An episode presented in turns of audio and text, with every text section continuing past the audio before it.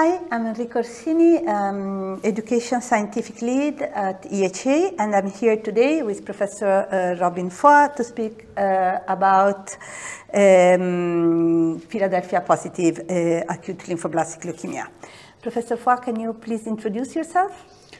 Okay, well, you said who I am. I'm Robin Foà. I am Emeritus Professor of Hematology at the Sapienza University in Rome, Italy. So, Professor Foà, you dedicated your lecture after receiving the Jose Carreras Award at the E H A Congress this year, two thousand twenty-three, to Philadelphia positive A L L. Um, where does your interest for this pathology come from? Okay, well, uh, this is a long story, in fact, because uh, uh, not being a kid anymore, I've been around for quite a number of years, and uh, you know, when we talk about the Philadelphia positive A L L in more detail, it'll come up that uh, the approach and the management of this disease has changed dramatically over the last, I would say, twenty years in general, and then more specifically, more recently, to an extent now, and we'll go discuss this, I'm sure, in more detail, that we can think of uh, managing many, possibly most adult patients with Ph+ A L L without chemotherapy and transplant, and I'm sure we'll go into detail about this. So where did it start? Well, I've always had an interest uh, in, uh, I would say, in immunology and in immunotherapy over the years. And in fact, uh, uh, during a lecture for the uh, Jose Carreras Award, there's something I will cover. Uh, and uh, I will show that I started working on, not on neoplastic cells, but say on the immune compartment many, many years ago. I mean, this started when I was working in London at the Hammersmith Hospital uh, with Danny Katowski, who I'll quote during a lecture because he passed away only six months ago, and I was very close to him. And I worked in those days on uh, T and N K cells in chronic lymphocytic leukemia, so in a, lymph, in a chronic disease, not an acute, which is something nobody was interested in. You worked on the leukemic cells, which are B, but there's an interest in the accessory cells. And from there, many studies we've done over the years. We, we used interleukin two to treat uh, acute leukemias. We did gene transfers, transducing cytokine gene to try to stimulate the host immune system against the tumor. So the whole story of uh, immunotherapy has been very interesting for us, and uh, we've worked a, a lot about that, and uh, I was involved also in the development of bispecific monoclonal antibodies, and particularly blinatumomab.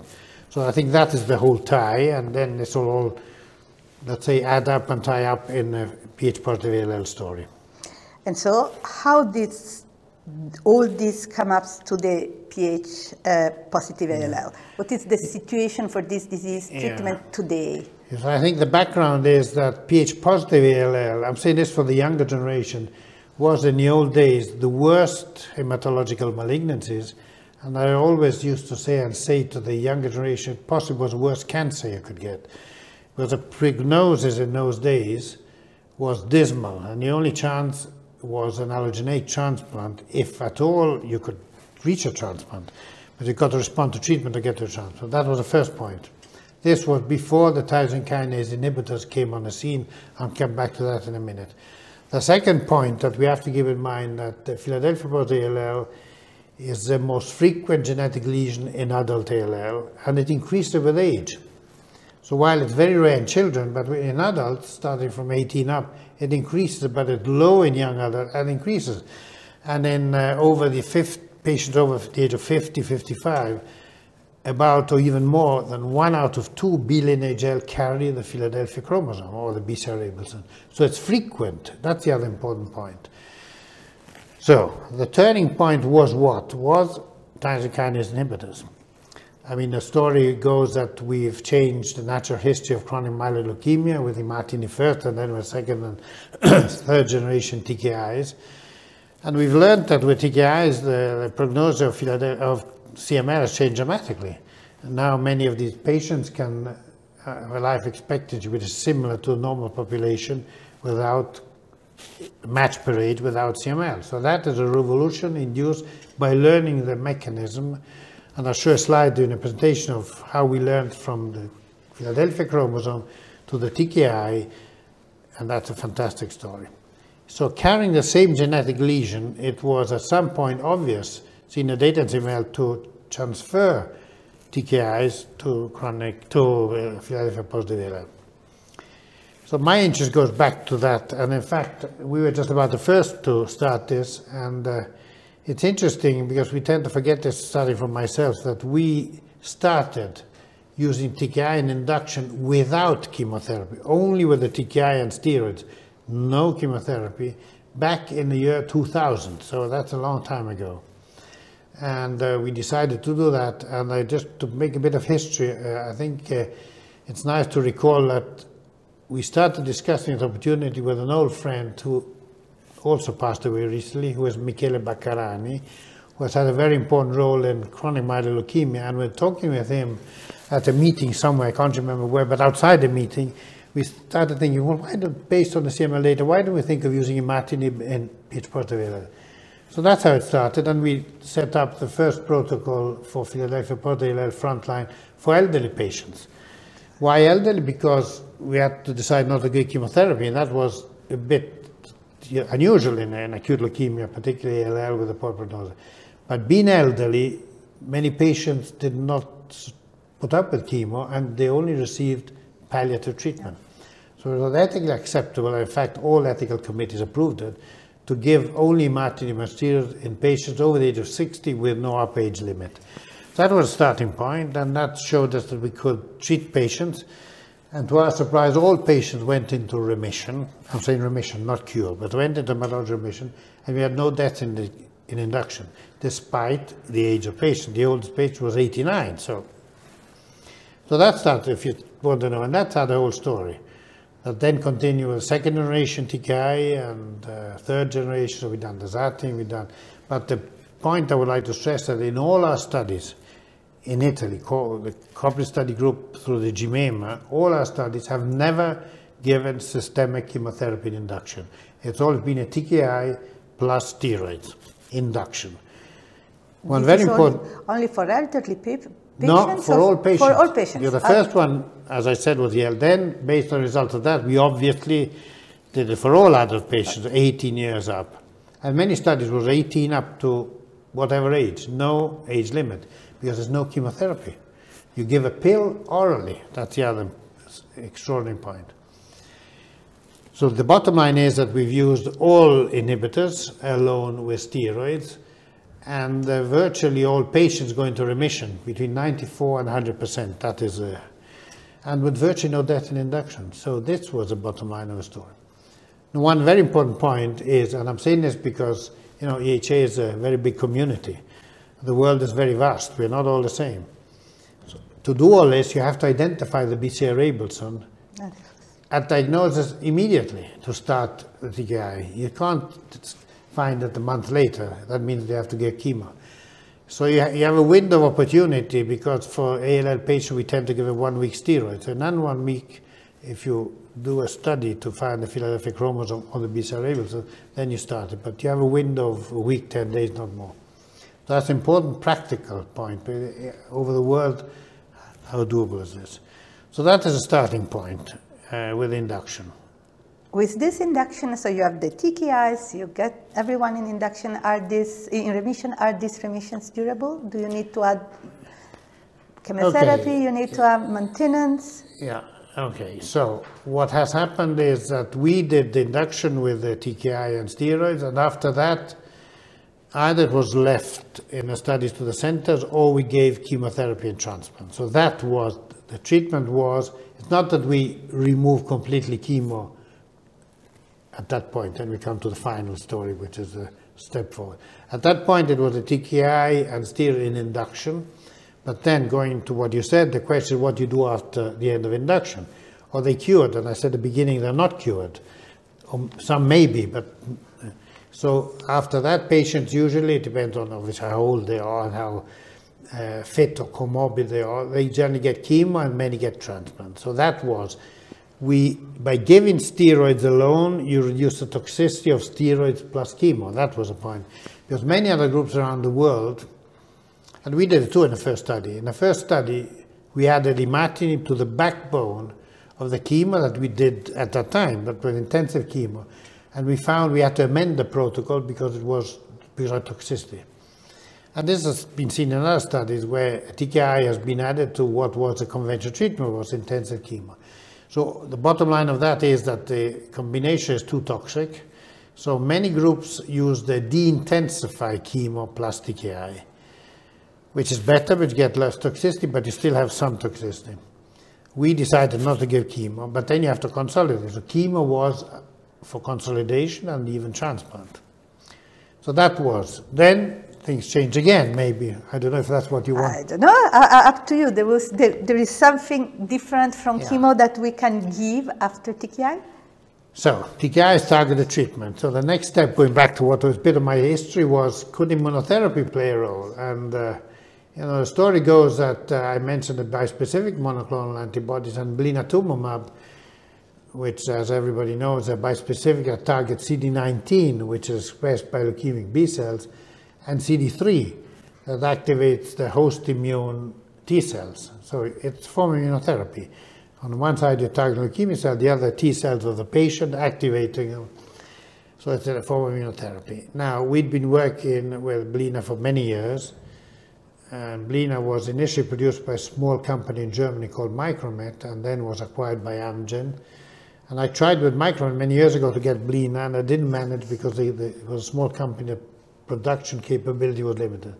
Then when Amgen took over, it changed, and that's how we could start the protocol with the Blina tumor. So the story of Blina has been used for relapse patients, a B lineage because it's C nineteen, approved, and then it was the first monoclonal antibody approved to treat minimal residual disease. So that for the Philadelphia negative, and yes, also for Philadelphia positive. So what we happened is that uh, we managed to get Blina for our last finished study, completed and published study in Philadelphia Port, frontline, all adult patients, eighteen up, again no age limit. And this was based on induction with dasatinib and steroid, and consolidation was with blinatumomab. So it was targeted treatment followed by immunotherapy. And the, and the patients received, all patients, irrespective of degree of response to dasatinib, even if they're molecularly negative, all patients received a minimum of two cycles of Blina, and they could go up to five cycles. The primary endpoint of the study was the rate of molecular responses after two cycles of Blina, so induction consolidation. The study was published in October twenty twenty in the New England Journal of Medicine, and it showed that uh, virtually all patients, ninety-eight percent, went into remission, and that we had met the primary endpoint of, and we obtained sixty percent of molecular remission after two cycles of Blina. Dasatinib, no chemo. Now, interestingly, subsequently we found that the rates of molecular response increased further, seventy to eighty percent with more cycles of Blina. That's something that hadn't been reported further. So that was then we. New England asked us, for, asked us for an editorial, so we did a review article that was published last year in New England on the management of Ph+ positive A L L. And I'm happy to say that we just submitted uh, ten days ago the update at more than four years of the D-ALBA study, and the data looking extremely promising. I can say, it's not accepted yet, so, uh, but I can say that at four plus years, the overall and disease-free survival curves are extremely good, and a rate of seventy-five to eighty percent at four years.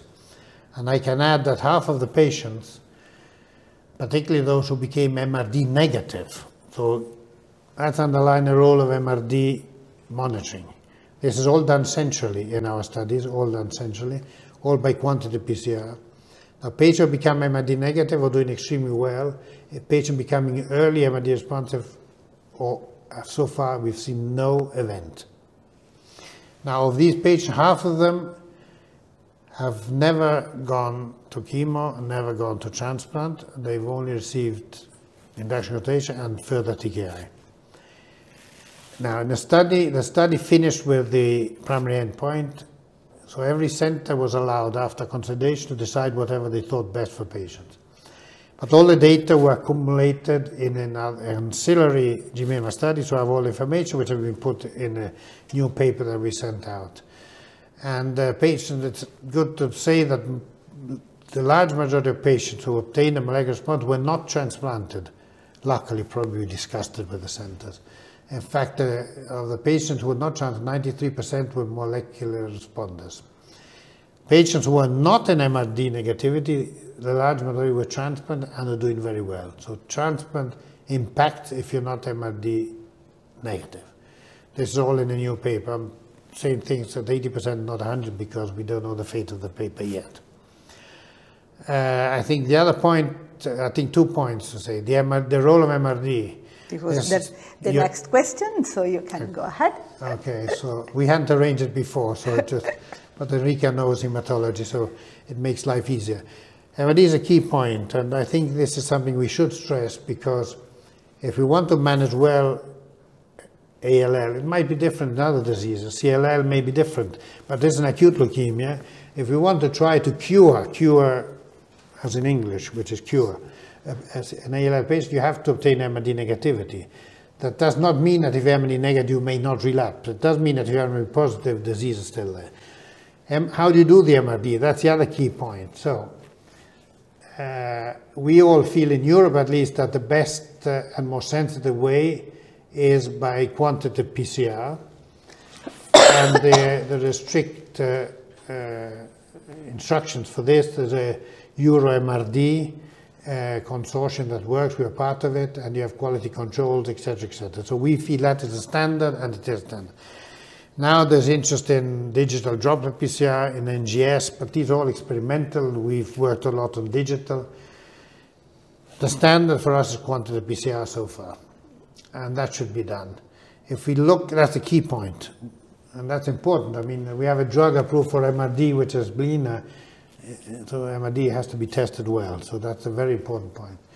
The other point I would add in the biology is that uh, you have to do an extended biological workup of the genetic profile at diagnosis, because patients with a complex genetic landscape, landscape patients that we call IKAROS Plus, they have IKAROS Plus out of the genetic amount, these patients do less well. But they do less well if you identify them. So it again go back to the role of laboratory for optimal management. And E H A is vast, so it covers the world. So I mean, this a, a message has to come through. If you can do all this, then you can optimize treatment. And so that, I think, is really the, the message comes up. So that is where we are now, and I think it's an important point. So would you say that at the moment, uh, basically of everything you have said until now, T K I and plus immunotherapy with blinatumomab can be a standard of care for every patient with Ph positive A L L, including the one with genetic alteration negative like IKAROS Plus. Okay, now in theory, yes. I mean, in the theoretical and ideal world, my answer would be a flat yes. You have to identify them quickly. Yeah. At the key point we said it, it's a must. Then you give a pill. Now then, which pill, which T K I? Because in the world, the only one that's worldwide approved for the frontline treatment is imatinib. Okay, give imatinib if you have nothing else. I'm not saying one's better than the other, probably they are. But it could be that blina nullifies its effect. This is wishful thing, we don't know, we haven't firm data yet. It could be that any T K I is good enough. But now, the reality is that imatinib is the only one approved worldwide. After then, you have to give a pill. If, if now, dasatinib, uh, blina is not approved. That's the problem. So, it's approved for M R D positive. Not everywhere. E M A is not approved for M R D positive, Philadelphia positive. F D A has. So the countries that go follow F D A, yes, the countries in Europe now, which is a big limit, unfortunately. So some countries can give it. Now, in an ideal world, that's why I start saying yes, I would certainly say the standard is T K I plus blina. The problem is that very few can do that combination. Now, in this respect, we now have an ongoing study, which is a follow-up of this D-ALBA that I mentioned, which is well down the road, and this is the first ever randomized study. And this randomization is done to get approval from the authorities. So the experimental arm will be with the third generation T K I, ponatinib and blina. Experimental arm, the control arm will be imatinib plus chemo, and because we want it to be approved for everybody, the other combination. It'll be two to one for the experimental, and there'll be a crossover for safety reasons. And patients will only go to transplant. Oh, so this is the protocol. Only go to, if they have the additional genetic abnormality I'm mentioning, they remain M R D positive. Or they after have some, the blina. After the blina. If okay. they are, so if they are M R D negative, don't have additional genetic abnormality, they will not be transplanted, even if they are nineteen year old and have a sibling donor. So this will be the first time that you will formally prove that you can avoid it. I told you that patients who avoided it well, but it wasn't in the protocol. This will be in the protocol, and so the, the study is already enrolled. It's a two hundred thirty-six patients, a very big study, but we already enrolled one hundred six patients, so we hope to finish it next year. So that will probably redefine the management of Philadelphia.